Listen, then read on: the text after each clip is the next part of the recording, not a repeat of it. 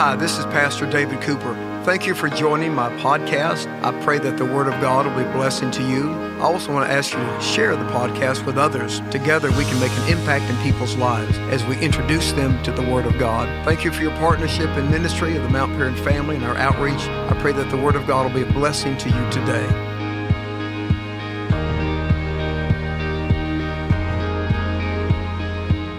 Let's talk about one of the most amazing concepts in the Bible. The return of Jesus Christ and the rapture of the church. We've all heard about the rapture. Many books have been published about it, movies produced about it. But what is it? The return of Jesus is a mystery. There are many things about it we don't understand. Listen to how Paul describes his return as a mystery. In 1 Corinthians chapter 15, verse 51 and 52, the apostle writes, Listen, I show you a mystery. We will not all sleep. That means die natural death, but we will all be changed in a flash, in the twinkling of an eye at the last trumpet. The twinkling of an eye is less than half a second. We blink about 20 times a minute or 1,200 blinks in an hour or 28,000 times a day. And Paul says when Christ returns, it's going to be like in a flash, in the twinkling of an eye. I don't think Paul the apostle is making a literal scientific statement about time, but he is reminding us that the Lord's coming is sudden and decisive when he takes us to be with him in heaven. Early Christians believed that the Lord's return could happen at any time. We call this the imminence, the immediacy of Jesus' return. So that was their basic belief. And it is the basic principle of scripture that we should live with this awareness that Jesus could return at any time. The Bible says in Titus chapter 2 verse 13, looking for the blessed hope and the glorious appearing of our great God and Savior Jesus Christ. Don't get distracted by prophetic details and speculations about when the Lord will return. And don't think there's an imaginary timeline that everybody's got every little detail in sequence. There are many things we don't know about his return, but the most important truth is he will return and he will take us to be with him. We need a simple and scriptural view of Jesus' return and avoid sensationalism. So celebrate the fact of his return, but leave the facets of his return to God. Jesus could return at any moment. The apostle James said the judge is standing at the door, James 5 and 9. Paul writes, the day of the Lord will come like a thief in the night, 1 Thessalonians 5 and 2. Jesus said, behold, I come like a thief. Blessed is he or she who stays awake and keeps their clothes with them so that they will not be naked or shamefully exposed in Revelation 16 and 3, speaking of this immediacy of his return. And Jesus says, so you must also be ready because the son of man will come in an hour when you do not expect him. Matthew 24 and 42. So regardless of people's particular view of the return of Christ and certain prophetic details and how, exactly how everything will happen, there are many speculations about those things and we all have questions about them and the Bible gives us some insights, but the most important truth is Jesus will return. Jesus' return is the main event of the future. The return of Jesus will take place in two phases. First, he will come to take his people out of the world in what is called the rapture. Then he will return to the earth at the end of the age to set up his kingdom and to rule and reign in righteousness. Then he will come, return to the earth at the end of the age to set up his kingdom and to rule and reign in righteousness. Now, there are two different ways we can look at the rapture and the return.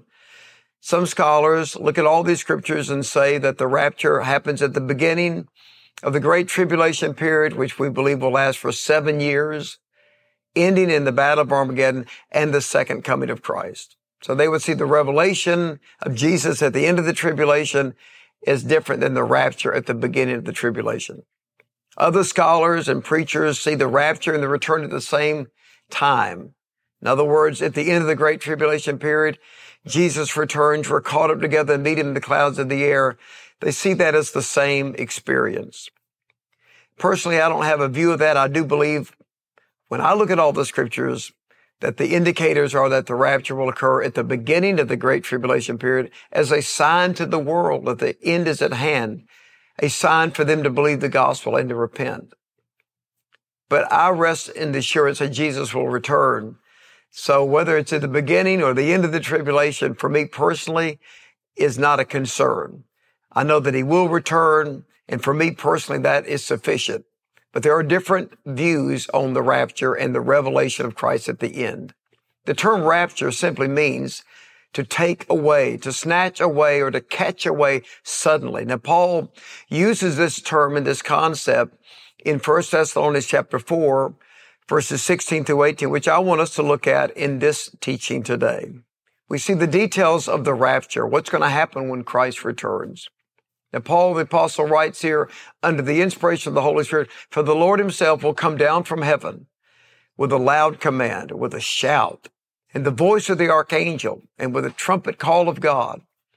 And the dead in Christ will rise first. After that, we who are still alive and left will be caught up together with them in the clouds of the air to meet the Lord in the air. And so we will be with the Lord forever.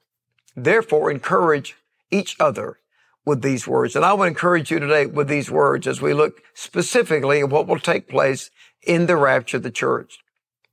Now, while the word rapture doesn't actually appear in the Bible, the concept certainly appears. Paul says here we'll be caught up or snatched away suddenly. And that is in the Latin Bible, the word rapio, which we get the English word rapture.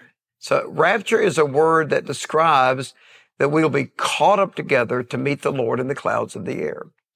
Now let's look specifically at this passage about the Lord's return and what we learn about the rapture of the church. First of all, Jesus' appearance is a personal appearance.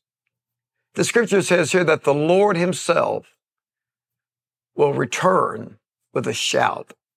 So Jesus will not send a representative or an angel to get us.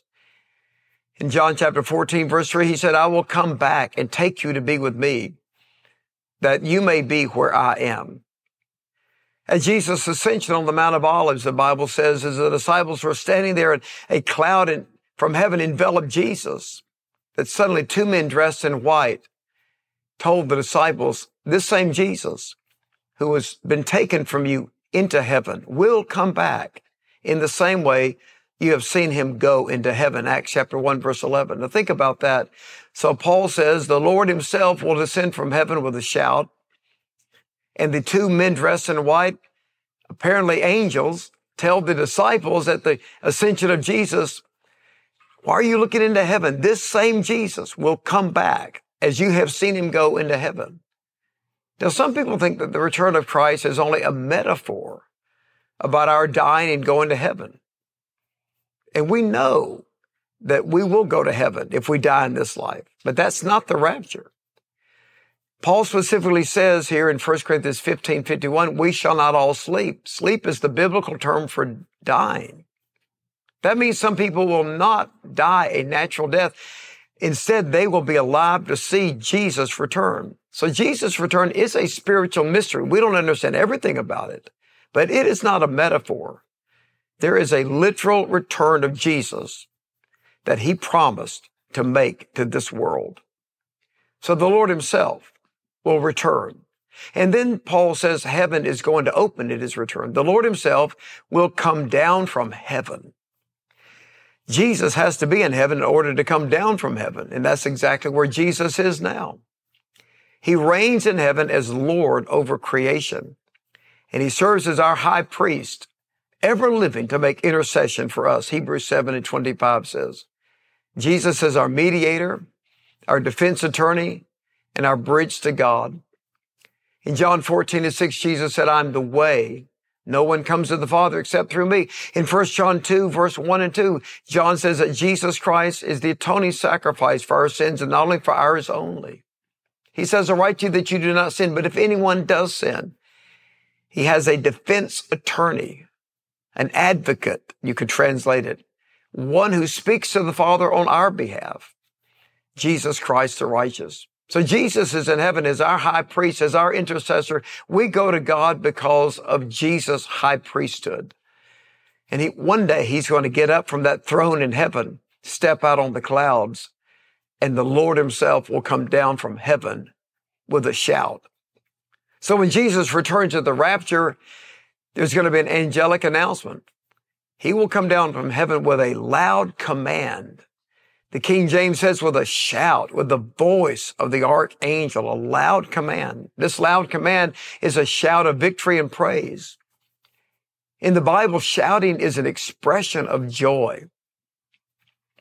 In Psalm 132, 16, God says, I will clothe her priests with salvation and her saints will shout aloud for joy. Clap your hands, all you people, and shout to God with the voice of triumph. Psalm 47, 1.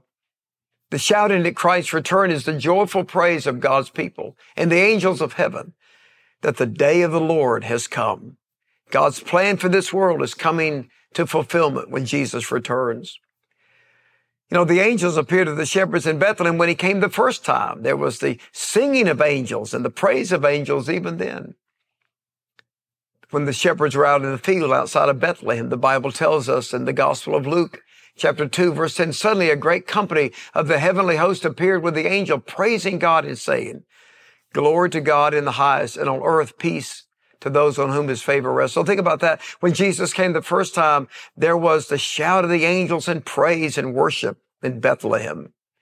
And when he returns, there come the shout of the angel, a loud command of the archangel of God announcing his return. Then there's going to be fanfare.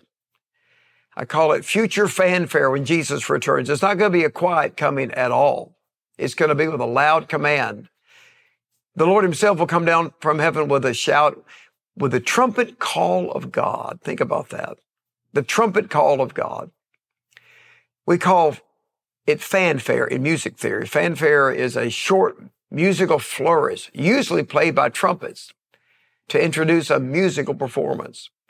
In God's fanfare, the trumpet call of God is going to introduce Jesus as King to the world.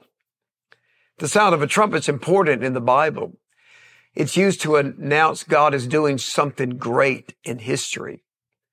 When Moses received the law of God at Mount Sinai, the people heard a loud trumpet blast in Exodus 20 verse 18.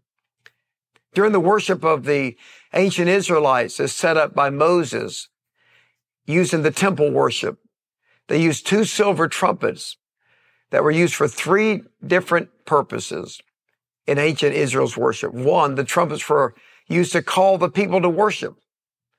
Second of all, the trumpets were used to initiate a journey of the camps in the wilderness when the camps had to get up and move during the 40 years of the journey. It's time to go to the next place. It was announced with the sound of a trumpet. And third of all, they used the trumpet to summon the army of God to war. You find those three uses in Numbers chapter 10, verse 2.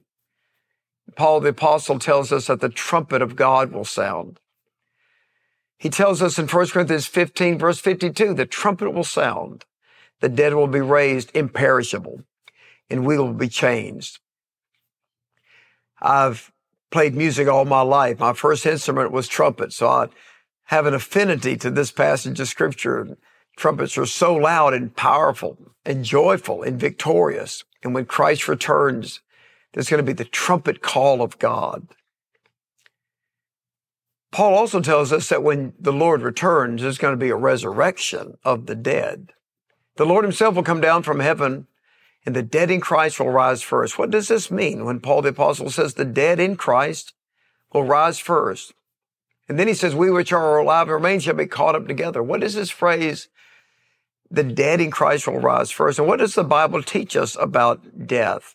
Well, the scripture is clear that when a Christian, a believer, a worshiper of the true living God. When we die, our spirit or our soul goes to God in heaven the moment of death.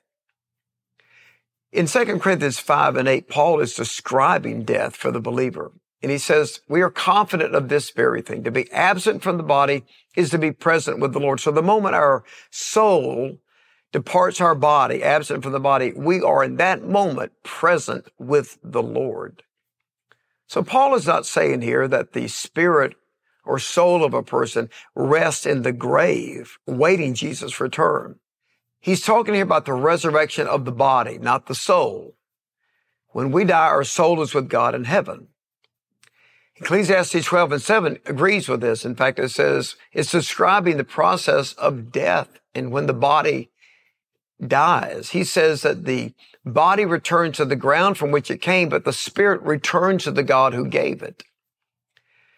When Jesus returns and restores this world, we're going to receive an eternal resurrected body like his resurrection body. So that's what he's describing here. At the return of the Lord, we're eventually going to live on this earth. The saints in heaven today, we were made for the earth. God's going to make a new heaven and a new earth, Revelation 21 and 1. And we are going to receive a new glorified physical body, just like Jesus' resurrection body. Listen to how Paul specifically says this to us in Philippians 3, verse 20 and 21. But our citizenship is in heaven, and we eagerly await a Savior from there, the Lord Jesus Christ, who by the power that enables him to bring everything under his control will transform our lowly bodies so that they'll be like his glorious bodies. Here, we have lowly bodies. Imperfect. Our bodies are imperfect. We perish. The soul is eternal. The body is not. But he says when Christ returns, we await a savior from there. He'll change. He'll transform our lowly bodies so they'll be like his glorious body. I've been asked about that passage of scripture as much as anything in the Bible. What does it mean that the dead in Christ will rise first? So it doesn't mean that the soul is in the ground or the grave when we die. It doesn't mean that. The body is buried, but the soul is with God in heaven. It means that when Jesus returns, that we are going to receive new glorified bodies. Paul says we're going to be caught up. Here's that word rapture. The Lord himself will come down from heaven with a shout, and we which are still alive and are left will be caught up. Now that phrase caught up in the Latin version of the Bible is the word rapture. So the rapture then means a spiritual translation of God's people into heaven. Now, the rapture is illustrated in scripture by some people who experience a personal rapture to heaven. You really can think about dying as a rapture because when we do die in this life, our soul is raptured into heaven. Enoch in the Old Testament walked with God and God took him to heaven. His family looked for him, but they never found him according to Genesis 5 and 24. The writer of Hebrews talks about that in Hebrews chapter 11 verse 4 and 5, he says, Enoch walked with God and God took him because he pleased God. The prophet Elijah was taken to heaven in a chariot of fire. 2 Kings chapter 2 verse 1. Elisha, who followed him, saw Elisha go up in a chariot of fire. And I'm sure he was actually seeing a spiritual vision of what happened to Elijah's soul. Because Elijah died a natural death like we all do. But he was taken up into heaven in a chariot of fire. Jesus ascended to heaven after his resurrection. He was enveloped in a cloud of glory and he disappeared from their sights, Acts 1 verse 9. So the concept of rapture is a translation of our soul into heaven. John the Revelator talks about kind of a rapture experience he had spiritually. He was taken to heaven in a vision. After this I looked, he writes, and there before me was a door standing open in heaven. And the voice I had first heard speaking to me like a trumpet said, come up here and I will show you what must take place after this. And once I was in the spirit and there before me was a throne in heaven with someone sitting on it, God the Father. Revelation chapter 4 verse 1 and 2. So that was kind of a rapture experience, although it happened in a vision. He was on earth and he saw a door open to heaven, but he heard the voice of God saying, come up here and I'll show you things to come. Now the purpose of the rapture of the church Paul says specifically here in 1 Thessalonians chapter 4 is to meet the Lord in the air. And what a meeting that will be. I've met a lot of important people in my life. I'm sure you have as well, but nothing will compare to meeting Jesus. Think about that. I met Barbie on a blind date. It was a great meeting that changed my life because she became my wife. We spent our life together because of one meeting, a blind date. Was a great meeting. But one day I will meet Jesus face to face, and so will you. That'll be the greatest meeting of our lives. I love this little phrase when Paul's writing about the return of Christ and the rapture. He says, we'll be caught up together to meet the Lord in the clouds of the air. Today, in this life, we see Jesus by faith. We don't see him naturally, but we see him by faith. And Peter reminds us of the joy we have just by seeing Jesus by faith. He saw Jesus face to face. He, he lived with Jesus. He walked with Jesus. And he knew that most Christians would never have that opportunity. But he tells us how blessed we are to be able to see him by faith. Listen to how Peter talks about seeing Jesus by faith, whom having not seen you love, and though you don't see him now, you believe in him, and you are filled with inexpressible and glorious joy. 1 Peter 1 verse 8. But when Jesus comes or when we go to heaven, we will see Jesus face to face. John writes in 1 John 3 and 2, we shall be like him, Jesus, for we shall see him as he is. In 1 Corinthians chapter 13, verse 12, Paul says, now we see through a glass darkly, but then we will see face to face. What an incredible day that will be. And then we close with the last part of this passage on the rapture. He says, we'll be with the Lord forever. What a hopeful word, the word forever. Jesus' great promise is the promise of eternal life. John 3:16 God so loved the world Jesus said that he gave his only begotten son that whosoever believes in him should not perish but have everlasting life. Whatever happens to us in this life and regardless of the trials we may face, it pales into insignificant in light of the fact that we will be with the Lord forever. And this passage on the return of Christ in 1 Thessalonians chapter 4 verse 18 ends with a challenge for all of us to consider. Therefore, encourage each other with these words. Let's not argue or debate these words about our Lord's return, but let's remind each other in the middle of life's difficulties and the global unrest of our times, not to be afraid or discouraged because Christ is coming again. Join me in prayer. Lord, we thank you for the promise of your return. May we be watchful, ready, and faithful when you return. In your holy name I pray. Thank you for joining me and spending time studying the Word of God as we look at the greatest promise, the promise of our Lord's return.